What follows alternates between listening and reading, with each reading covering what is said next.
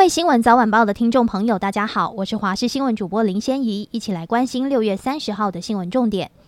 今天受到偏南风环境影响，将持续到周末，各地多云到晴，午后有局部雷阵雨，降雨热区以中北部为主，有较大雨势的可能。下周除了仍然要留意午后雷阵雨之外，受西南风影响，各地高温将攀升，普遍有三十三到三十五度高温，局部地区更有极端高温的机会，将比本周更热一些。二零二三台湾国际热气球嘉年华今天在台东鹿野高台正式登场。今年活动不仅有全球唯一 Q 版妈祖热气球亮相，还规划九场热气球光雕音乐会、三场无人机展演。今年活动天数也是史上最长，让民众在整个暑假期间都能追求。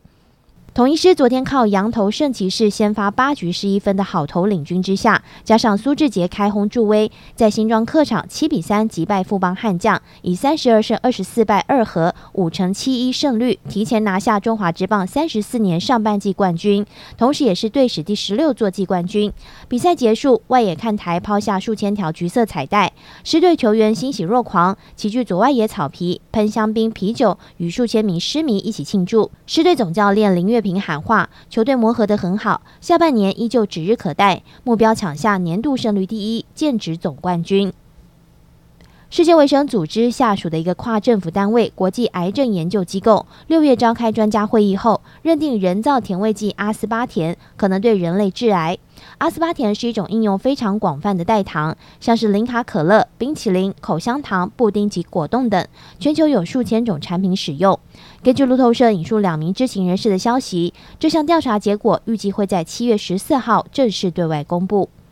澳洲雪梨经济与和平研究所最新发布的全球和平指数报告预估，中国若封锁台湾，全球经济产值可能损失二点七兆美元，总产值减少百分之二点八，几乎比二零零八年金融危机造成的损失多一倍。另外，报告指出，冰岛再度蝉联全球最和平的国家，其次为丹麦、爱尔兰、纽西兰及奥地利，排名第六至第十分别为新加坡、葡萄牙、斯洛维尼亚、日本、瑞士。中国排名八十，和平状态属于中等，阿富汗则维持垫底，被列为最不和平的国家。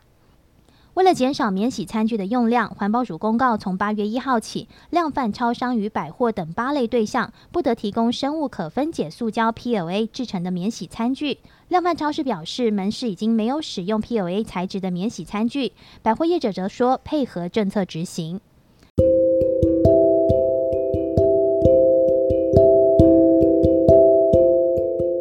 以上就是这节新闻，感谢您的收听，我们再会。